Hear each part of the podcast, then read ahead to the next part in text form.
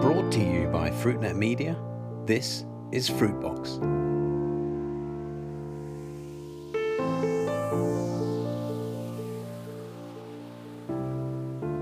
Hello, and welcome to Fruitbox, FruitNet's series of conversations about the fresh fruit and vegetable business with me, Chris White.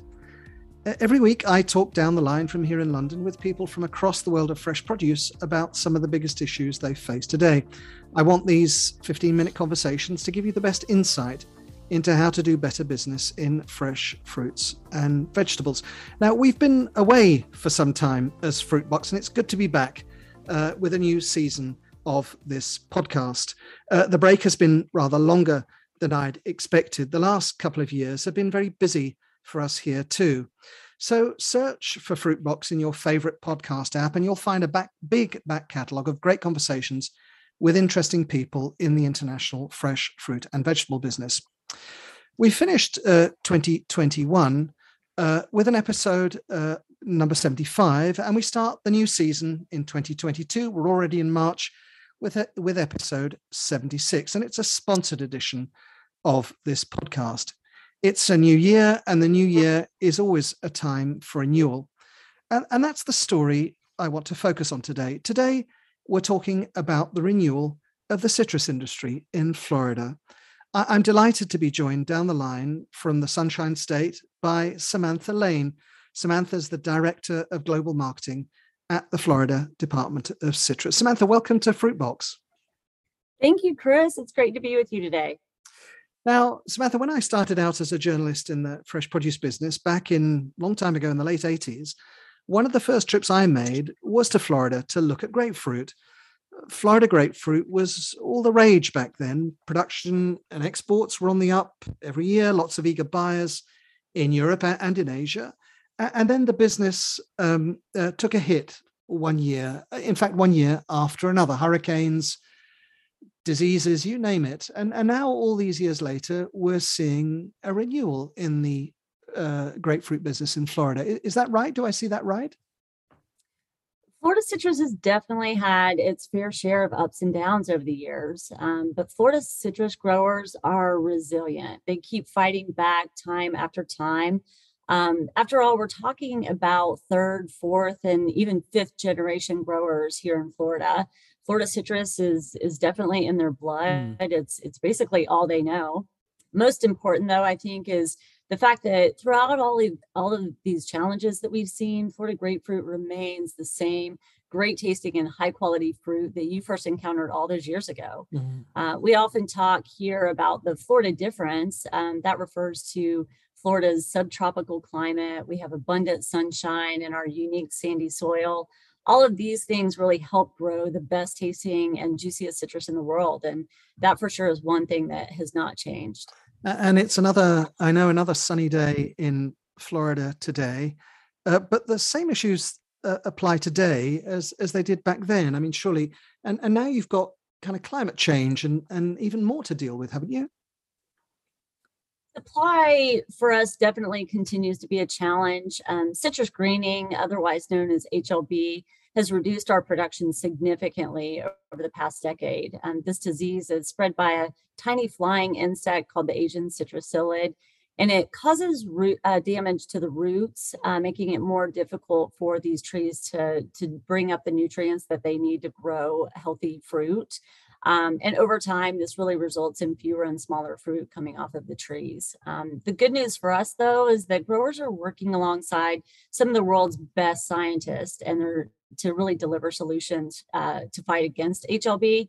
And we're already seeing some progress. Growers are finding that uh, doing more targeted and more frequent applications of those nutrients that the trees need are helping. And growers are reinvesting in their groves. They're planting new trees to really ensure that the future of Florida citrus remains strong. I mean, it's great to hear that there's a community of growers and, and exporters in Florida who believe in the future for the grapefruit you produce uh, there. Um, but what about the consumer? Um, I mean, they've fallen a bit out of love with grapefruit, haven't they? We're actually seeing the opposite. For many young consumers, grapefruit's actually trendy. Um, it's a popular ingredient in cocktails and mocktails, and also serves as a great burst of flavor that you'll find in a variety of different recipes. So for and in addition to that, Florida grapefruit obviously has the benefit of being truly a healthy product at a time, you know, for us as consumers, health matters more now than ever before. Um, consumers know that Florida grapefruit has a ton of vitamin C in it, along with other nutrients that they need, and really provides, you know, the the support that they need for their overall health as well as their immune system. So, and throughout the pandemic, we're seeing that consumers have continued to turn to Florida grapefruit for that immune support that they need. Mm. And this uh, this Florida Florida difference that you you talk about, I guess it's about the taste and the flavor of Florida grapefruit, about the eating quality of the fruit. Eh, you still have that battle to convince the consumer that the external appearance isn't a problem, I guess.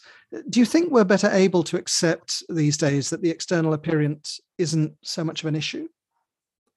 Our tagline, There's Amazing Inside, really encourages shoppers to look beyond those external blemishes commonly found on Florida grapefruit. Um, this is caused by the wind and the rains we often, you know, get here in Florida, but it doesn't affect the great quality and the taste on the inside. So this is something we've been messaging about for years, and we're really seeing it resonate. In Korea and Japan, for example, shoppers have learned to seek out grapefruit with those external blemishes because they know it signifies that Florida origin. The idea of wind and rain, well, certainly of rain in Florida sounds strange to me, but nonetheless. Now, markets markets have changed too uh, over the years. Uh, I remember I edited our first issue of Asia Fruit magazine back in, in 1995 when the world really didn't see Asia as a as a major market, but Florida citrus had a big deal in Japan at the time, and since then, other markets such as Korea, you mentioned a moment ago, and China have opened for you. How do you see the the future for Florida grapefruit in Asia? Well, Florida grapefruit's been on the Japanese market since 1971. Um, our citrus was an immediate hit in Japan, eventually making it one of the biggest export destinations for Florida citrus. And then by the time of the 2003 2004 season, uh, we saw annual shipments of Florida grapefruit to Japan top 12 million cartons. Um, this meant that Japan cons- Japan consumers were consuming more fresh Florida grapefruit than even what you found here in the U.S. Wow. Um, other Asian countries, such as South Korea, soon followed suit, um, importing significant vo- volumes of Florida grapefruit each and every season. Asia is the fastest growing economic market in the world. And we here in Florida expect demand for Florida citrus to continue to rise as more and more markets begin to really appreciate that exceptional quality of Florida citrus. Of course, you know, there are challenges we need to co- overcome as we strive to adapt to that ever changing market landscape. Um, for us in Japan, we've been seeing export volumes to the country decline rapidly in the last 15 years. And that's really because of that HLB, that citrus greening I mentioned previously. Our export capacity shrunk. Um, other origins really took the opportunity to enter and expand in that market now that market that was once dominated by Florida grapefruit is suddenly a fierce battleground with Florida competing against other major citrus exporters like Australia, Israel, Mexico, Turkey. Um, so it's now it now it's more important than ever that we implement strong marketing programs in the Asian markets to make sure that that Florida difference message is clearly conveyed to consumers so that we continue to be recognized as one of the top exporters of high quality citrus fruit to that region. Mm. Now, our Asia's uh, changed a lot, and I don't need to tell you that things in in Europe have changed too. France, the Netherlands, Belgium, Germany, and the Nordic markets were always big for you. And the UK, where I'm talking to you from today, is, is now out of the European Union, of course. How do you see things in Europe? Although our exports are not at the same levels as they were 25 to 30 years ago, our industry enjoys an excellent trading relationships with European con- customers and France, Belgium, the Netherlands, Scandinavia, and you know, right where you are in the United Kingdom.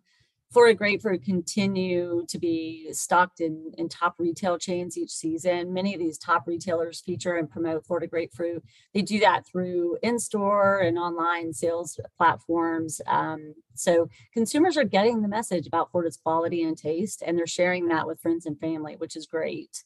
Um, as production for us gradually comes back for our growers, we expect more retail exposure um, across all of these traditional markets to really promote that Florida grapefruit. Mm. Now, now on the question of promotions, I mean, your work at the Florida Department of Citrus is is very important. You've always taken the lead in developing uh, trade and, and, consumer promotions.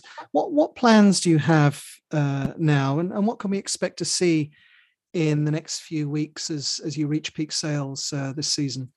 As mentioned, our marketing team is getting that Florida message out to consumers by working with a lot of those leading retailers. We have a strong promotional plan, including in-store sampling, full-page ads in retailer magazines and newspapers, point of sale materials, recipe cards, and you know even online digital ads with links to recipes pointing them back to Florida grapefruit. So we're actively growing our consumer base through our social media platforms in the UK as well. So that's great.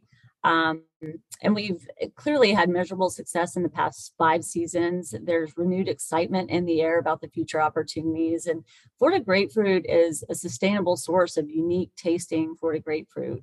Our reputation for delivering consistent quality is important to both our trading partners as well as the consumers. And here at the Department of Citrus, we're just looking forward to growing um, more and more in that important market. Well, that, that's very good to hear because uh, I, I, like great grapefruit and I'm a, I'm a big fan of the grapefruit you grow in Florida. Samantha, thank you. Uh, our 15 minutes are, uh, are up already, and that's all we've got time for today on Fruitbox. I've just been joined down the line from Florida uh, by Samantha Lane, the Global Marketing Director for the Florida Department of Citrus. Samantha, thank you so much for joining me today on Fruitbox. Thank you for having me today, Chris. It's been a pleasure. Now, you can find today's conversation with Samantha and the many others I'm having here at Fruitbox on our website, fruitnet.com. Uh, uh, don't forget, I share every episode of Fruitbox on my profile on LinkedIn. So do connect with me there too. Post any comments you have uh, and tell me what you want to hear. And please do reshare my post with your followers too. And don't forget uh, to let me know what issues you want to hear discussed here on Fruitbox. Stay tuned and continue to make Fruitbox your regular listen in this new season. That was Fruitbox, and this is Chris White. I'm so glad to be back. Thank you for listening. Goodbye.